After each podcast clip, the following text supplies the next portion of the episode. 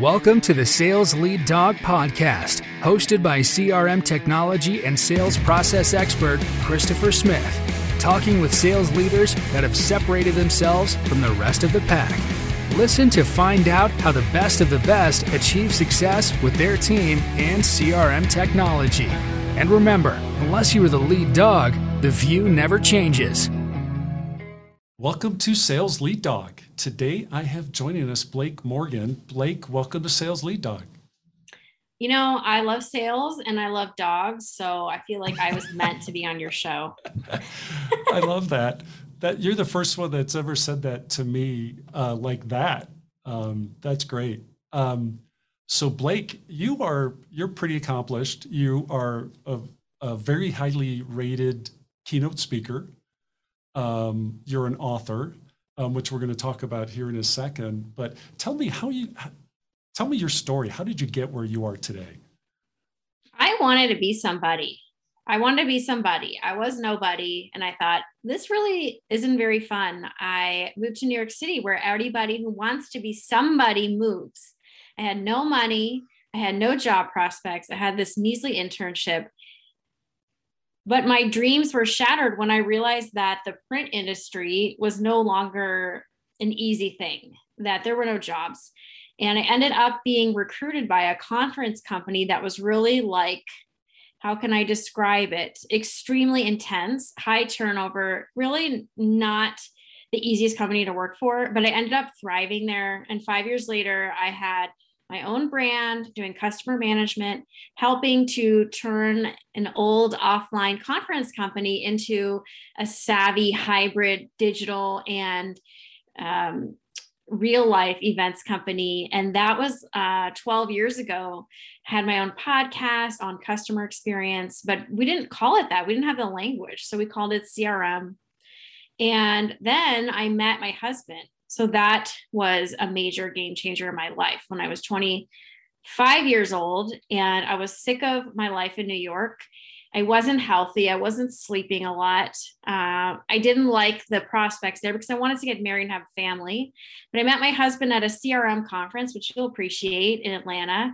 He was the cutest, youngest guy there.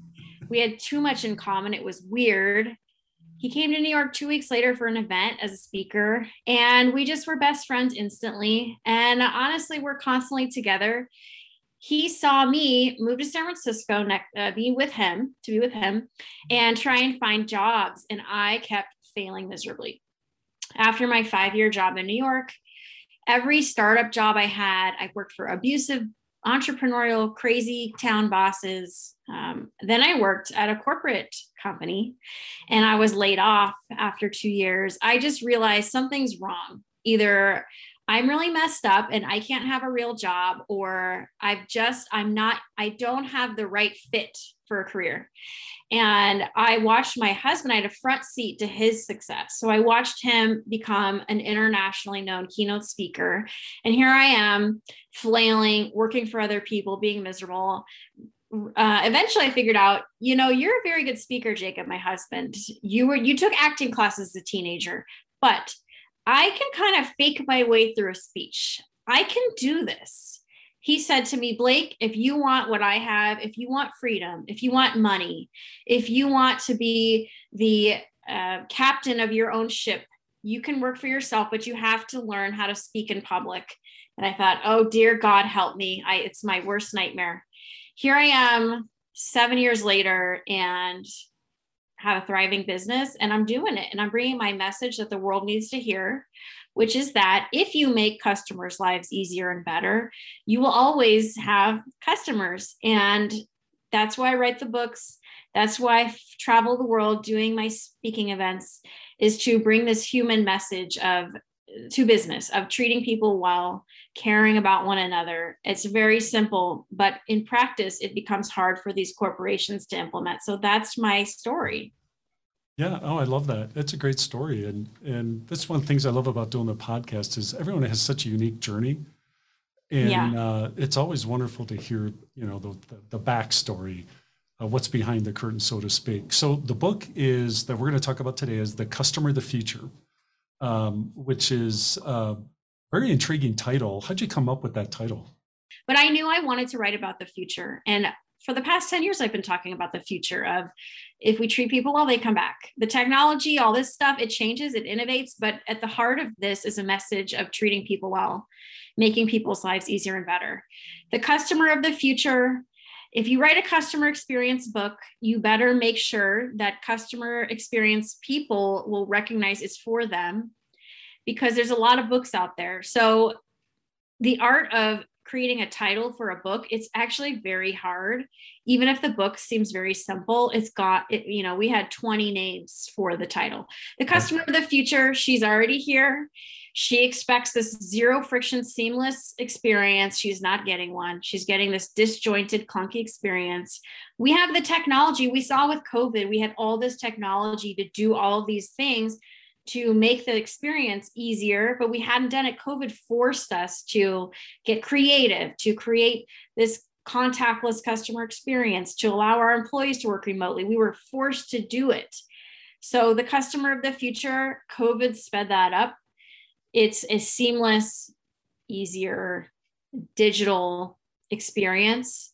And the title, I think, was a good one. It, it resonates with people uh, because oh, yeah. the customer of the future is really the customer of the present, but we can't, but we don't see her. We don't understand how pressing it is to make life, to make it happen for her. Yep. So the rest of the title, the 10 guiding principles for winning tomorrow's business, we're going to talk about three of those. Um, if you want to hear the rest, the regular, uh, the rest of the uh, remaining seven, you got to buy the book. Okay, but yeah. we're going to talk about three. okay. So the first one, chapter one, customer experience mindset. Um, I, I love how you started off this chapter. You talk about 72% of companies say it is their top priority. If that's the case, why do so many customer experiences just suck? Why is it like that? You know, it's kind of like getting in shape. Like we all want to be in shape, but when it actually comes to putting the cookie down or waking up at 5:30 to get on the treadmill, most of us don't want to do put in the work. People hate when I use fitness and exercise analogies, but maybe because I had a baby, they'll be nice to me and allow me to do it because I had I to get back in shape. Perfect analogy. It's spot on. You know? well, I don't want to be insensitive, but you know these things are hard. They're so hard. If they weren't hard everyone would have them. And the hard work with being a, a competitive company that jumps up in the morning excited to serve the customer there's a lot of stuff that happens even when we have good intentions. So good intentions are important but what happens when oh my gosh it's going to cost $2000 to deliver that peloton treadmill to that customer four weeks earlier than we had said because she has a wedding she needs to get in shape for. Or this dog food delivery it, it the, the bag came ripped and our customer chris with his dog athena that's the name of my dog so i can remember that you know they're very disappointed that the bag was ripped. So what are we going to do for them to fix this? Okay that's going to cost money. Or our uh, truck driver is going to have to drive back out to wherever to so you see that in theory, it's easy to say the customer is the heart of everything we do. But what does that look like when we make decisions across the entire company? The customer gets lost. We got to make money now. We got to make our board happy, short term profits. All these things get in the way legacy, uh, bureaucracy, these islands we sit on. I used to work at a Fortune 100 company. No one talked to each other. We all hoarded our data and work toward these monthly performance metrics that really weren't in uh, line with customer experience. So there's a couple things to remember from what I'm saying. One is that is the customer the center of everything that you do across the company in every meeting? That is not easy to do. The second thing is what metrics are we holding ourselves to? Because everyone listening to this podcast or watching this on YouTube, those of us that have jobs, we're so blessed to have jobs, but we have to know if we're being successful. If you treasure something, you'll measure it. What's measured gets improved. These are very age old adages. What are we measuring? What the things that we measure, that's what our employees are going to work toward. We can't get mad at our employees if, like, if the folks listening to this podcast are in sales, if we only incentivize our salespeople to make more sales and make as much money as possible and customers that are longtime customers get uh, treated badly and we're not incentivizing salespeople to go the extra mile for all customers, we can't get mad at our salespeople because we created that by not focusing on the right metrics. So, a couple things is it's very hard to make the customer the focus of everything you do. How do we scale that across the company? Most companies don't do that well. They're too siloed to even begin. And then we're measuring the wrong things as far as what our employees are doing. Yeah, you talk about that in the book about and you mentioned that a little bit what you just said that we're so focused on the short term. We forget that it's all about creating that brand loyalty that you know that that loyalty that goes beyond this transaction to where we're going to get you know a long term have that long term relationship and those follow on transactions well loyalty died during covid because people like me i had a baby during covid do you think i cared about loyalty absolutely not i was going to go with safety efficiency convenience Loyalty? No, thank you. Don't care about that. And so we see in tough times, customers are much more picky. They're very happy to abandon the companies they've done business with for years. It's really about Darwinism. What are the companies that are innovating to serve a customer that is stressed out, that is terrified of getting COVID? It's really only about innovation, about standing out by working harder on customer experience and i think that's what matters most is understanding that customers today are not as loyal as they were because we're in unprecedented times we're still dealing with covid and delta and the companies that want to win today cannot rest they have to continue to iterate and pivot and shift with these very challenging realities but you got to do what you can to protect that loyalty, though, whatever you do have, right? In terms of like through innovation, through that in, intense focus on the customer experience that you know that takes into account like you're saying the fear people have or their personal situations that you know i just had a baby and i don't want to leave my house. I don't want to expose my child to whatever. Um, having that level of understanding it, it takes that having that connection and understanding with the customer. How do cust you know what custom what what companies do this well? What companies do a good job with customer experience? Yeah so some companies have an incredible product that's very relevant like peloton. They have an incredible product is extremely well done it's very modern it's convenient amazing user interface amazing personalization quality of the bike the Peloton is this bike that basically you can take a spin class from the comfort of your own home gym. Uh, however, I've heard sometimes, you know, service can be delayed. Bike, uh, getting the bike can be delayed. Same with Tesla, like another incredible product. Um, and, and I'm saying this just from what I've heard that I think Peloton is a very innovative company. I've actually never had a problem with the bike, so I can't say the service is bad. I have heard, unfortunately, I love to talk about Tesla because they are doing so much right with, to me, the modern customer experience. The product is incredible. The co- product runs, the car runs on a computer, on a tablet. This is incredible little things in the car that are just amazing like you don't need to use the brake and everything is personalized to you um, so the dashboard, when you, Chris, get in the car, it knows it's Chris, not Blake in the front driver's seat. So everything shifts according to knowing that it's you there. The music, the podcasts, um, all the settings, unique settings you have on how you like to drive the car. Unfortunately, with Tesla, I've heard the service, it's very hard to get a hold of a person on the phone and it's very slow to to get the service there's delays in shipping the car so sometimes you have an incredible product, even Tesla, the idea is there where it's updating itself through the cloud. So you don't need to even get the car serviced as much unless there's a real problem. However, the certain things with Tesla, it's like the company's so cool and so hot and so tech forward that they don't have to work as hard as another company that staffs up more. Something that's happened during COVID that I want every company listening to this podcasting to be aware of is this whole due to COVID, your average wait time is expected 45 to 60 minutes. This is not acceptable. If you call your company's contact center and there is a lame excuse about COVID and you can't get the staff, oh dear God, just kill me. Do not release this to customers. All it says is that you're cheap you don't want to spend the money on staffing, and you're using COVID as an excuse. We know that winners in life, you got to get things done. There's no excuse.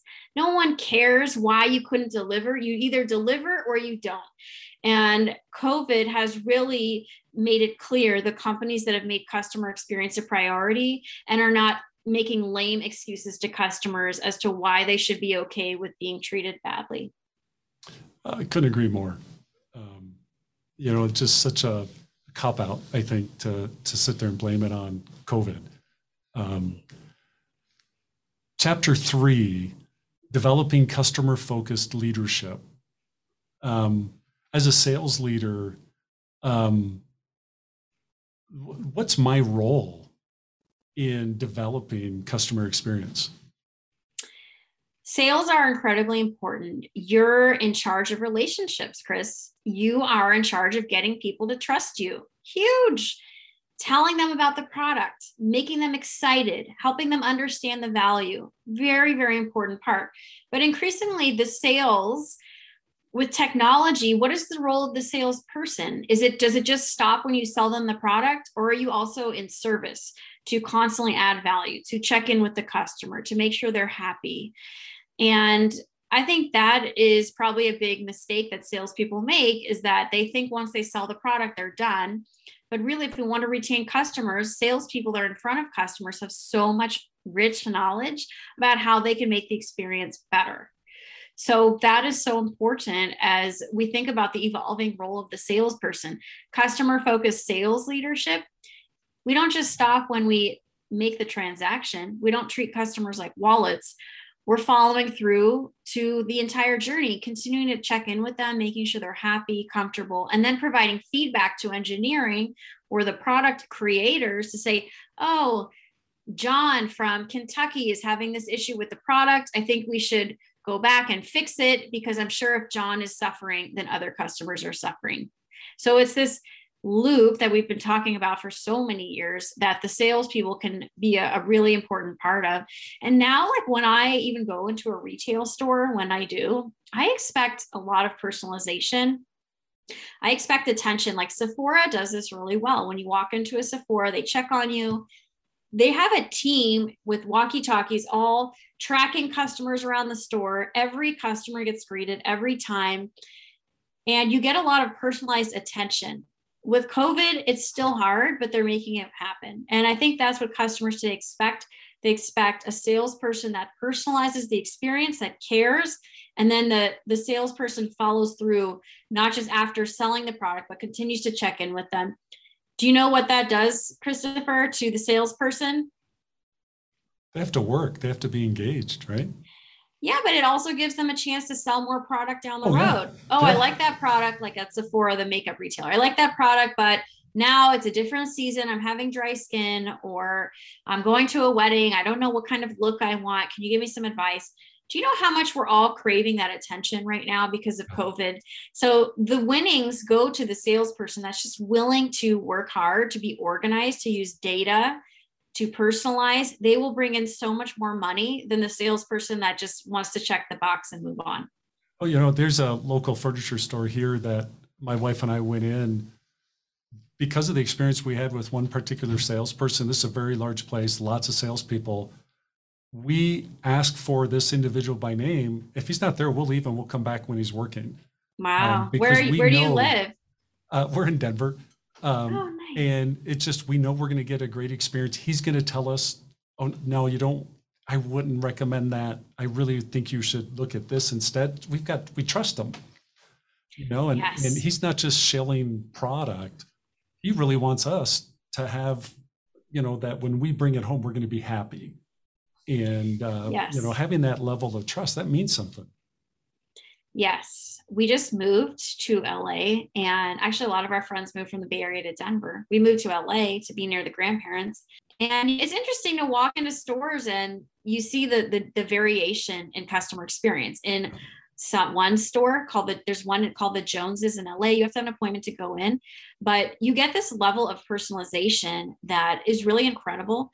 And then other stores you walk in, they hardly greet you, they hardly look at you. Um, you it, you spend way less money. It's just like a, obvious, but in the culture of these companies, you can see the sales leadership even just with how the employees on the floor treat you because they say culture is what happens when no one is looking.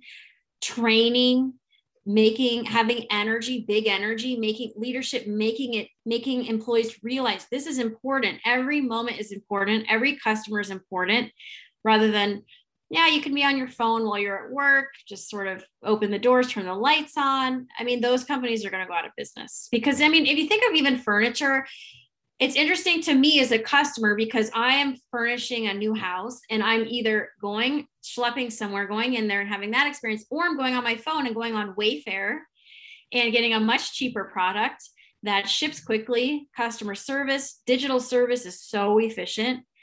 And for these old furniture retailers to compete with like a Wayfair, oh man, I'm scared for them. Oh yeah, totally. It, it it's crazy. You know, one of the things that I wanted to ask you uh, when you at the start of chapter three, you tell a story about a company you used to work in where you had the saying, "When there's a problem, don't look up." Yeah, I love that. What a great way to start and set the tone for the chapter.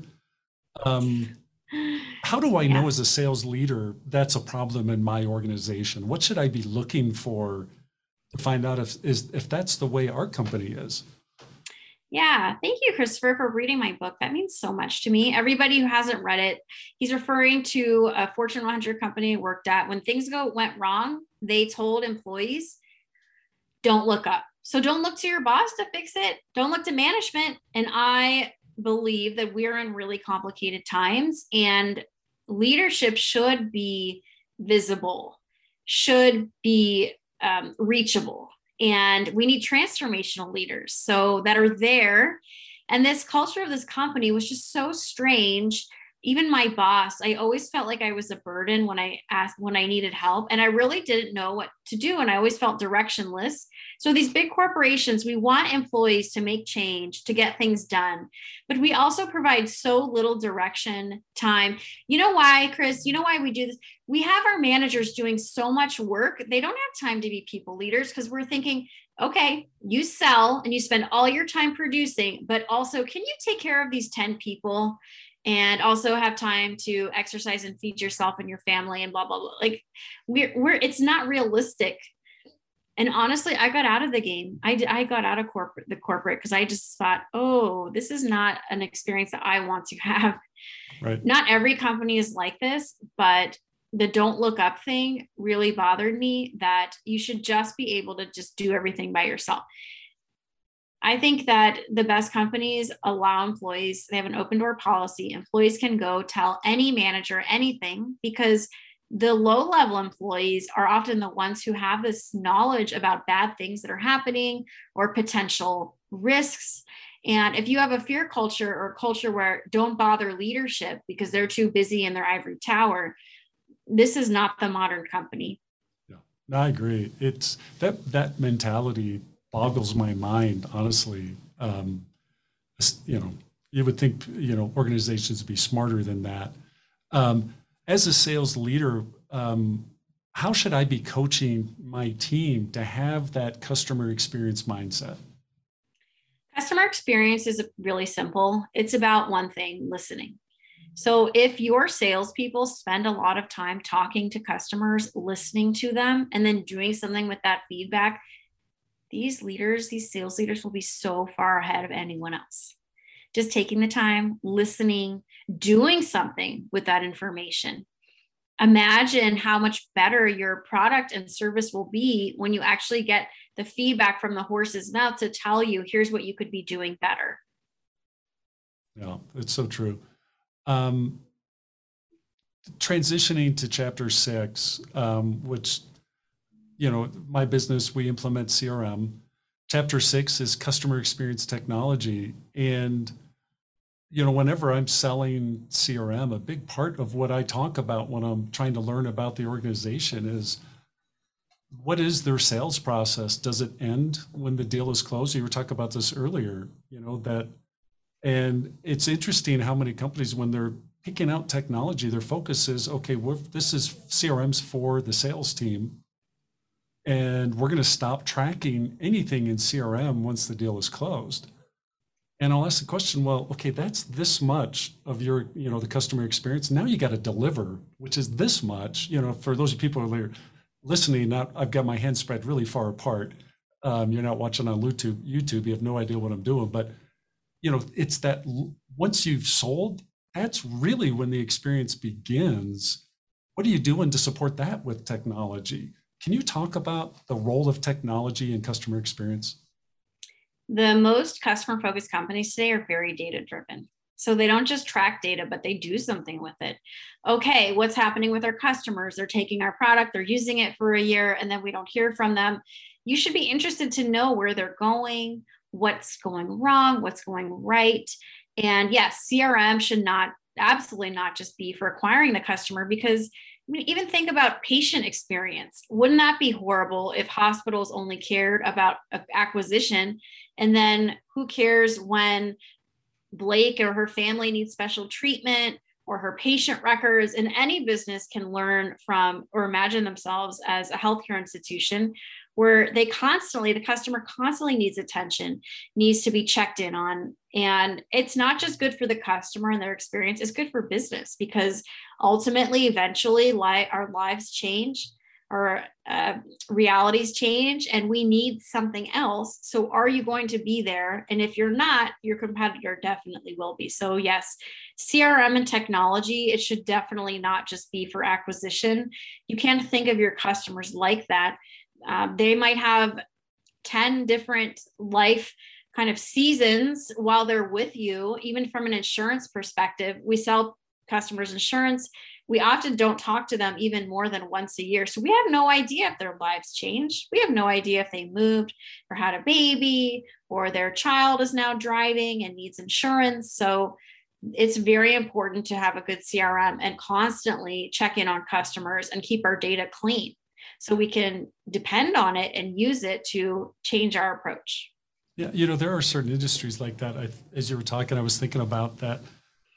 They are so not proactive in managing the customer relationship. They're very transactional, and they just expect you to keep coming back to them. Um, it, it, it's mind-boggling. Um, what what advice do you have for you know, if I own one, of, I'm listening and I've got one of those businesses where I'm thinking, oh crap, that's me. What advice do you have for those people? Uh, my advice is to know your weaknesses. So ask your customers, what could we be doing better? And don't be afraid to to hear that, even though it can hurt to get negative feedback. And just be very hungry to do better. Because the minute we stop being interested in how we can improve as people and as businesses, that's the beginning of the end. So we always have to be on a growth path. And if we're not growing, we're dying. So if you're interested in living, thriving, succeeding as a human or as a business person, we constantly have to be interested in how to do better. Um, even for me, I'm always working on myself. I was just in, a, I have a coach for my speaking business. Uh, I'm, you know, I have a coach at the gym. I'm always just pushing myself. Um, and I always try and hang out with people that are smarter than me. And um, because I, I always want to be improving and learning. And that's the only reason I'm surviving. And I think the minute we stop caring about how to do better and we get bored or tired, that's a moment to take a pause and say, okay, something's not right. And it sounds like very like a very anxious approach to life, but the truth is life is always changing and evolving and we have to be open to growth or else we you know it's not good. Yeah. You know what you, you had an interesting line in chapter six that really resonated with me that it, it, it basically to sum it up is technology needs to be part of your customer experience strategy um, which really that resonated with me personally that um, i think a lot of people oh, we, we're picking out a crm because we want to boost our sales or support our sales teams better or we're going to buy an ERP because we want our operations team to be able to have better data or whatever. But those, to me, I've never heard anybody really talk about, hey, we're buying this because we want to improve the customer experience. Wow, um, that's scary. Yeah. What, talk about, I mean, what's your perspective on that? There's a lot of innovation now with technology. Even if you think of yourself as a customer, imagine the last transaction you had with an e commerce company. Now we have even voice dictation on our watch. So some companies like Rothy's Shoes, you can shop for the shoes through the, the voice dictation or make changes or have a customer service interaction. So it's always about making the customer's life easier and better technology can be a great help in doing that. And if you're not in the business of making customers' lives easier and better, then you won't be in business for a long time. So these companies that are very much uh, that's the, the big issue actually that you're describing right now that's the big misstep is that we are so often so internally focused. We have our own jargon, our own language. If a customer came and sat in on an internal meeting, their eyes would be crossed. They wouldn't understand. So we have to get out of our own way, get out of our own heads, and understand that the technology should not just be purchased for technology's sake. It should really have a palpable impact on customer experience. Blake, it's been great. We're coming up on our time here on Sales Lead Dog. It's been great listening to you. Um, the name of the book is The Customer of the Future. Um, it's available on Amazon. Um, uh, you also, what is your other book? You want to talk about your other book as well? Yeah, my first book was called More is More. And it's really an introduction to customer experience, how the best companies work hard, harder and go farther to create knock your socks off customer experiences. It's always about hard work up front to enjoy life later. It's all it's like how we all are in our personal lives. It's the same as in business. We can work hard now to create better experiences for our customers later or we can learn the hard way when our customers leave us and have to play catch up. So it's really an approach to life about being proactive hungry willing to hear the hard things excited to work on ourselves and our businesses. And it's to me it's a mindset that is more helpful. Because if you work harder now i mean wouldn't you want to make your future self make their life easier? I certainly would for myself. And so it's the same with business. We can do a good job now and then later we'll have more customers and it'll be easier. Yep i love it blake again thank you for coming on sales lead dog we're going to have all of Blake's contact info on uh, in our show notes, so you can check that out there. But Blake, if people uh, want to reach out and connect, they want to learn more about your speaking engagements or just connect with you in general, what's the best way for them to do that? Yeah, I would love for folks to find me on LinkedIn or visit me, blakemichellemorgan.com. Thank you so much, Chris. I really enjoyed your questions and I wish you the best. Thank you. As we end this discussion on Sales Lead Dog, be sure to subscribe to catch all our episodes. On social media, follow us on LinkedIn, Facebook, and Instagram. Watch the videos on YouTube, and you can also find our episodes on our website at impellercrm.com forward slash sales lead dog. Sales Lead Dog is supported by Impeller CRM, delivering objectively better CRM for business, guaranteed.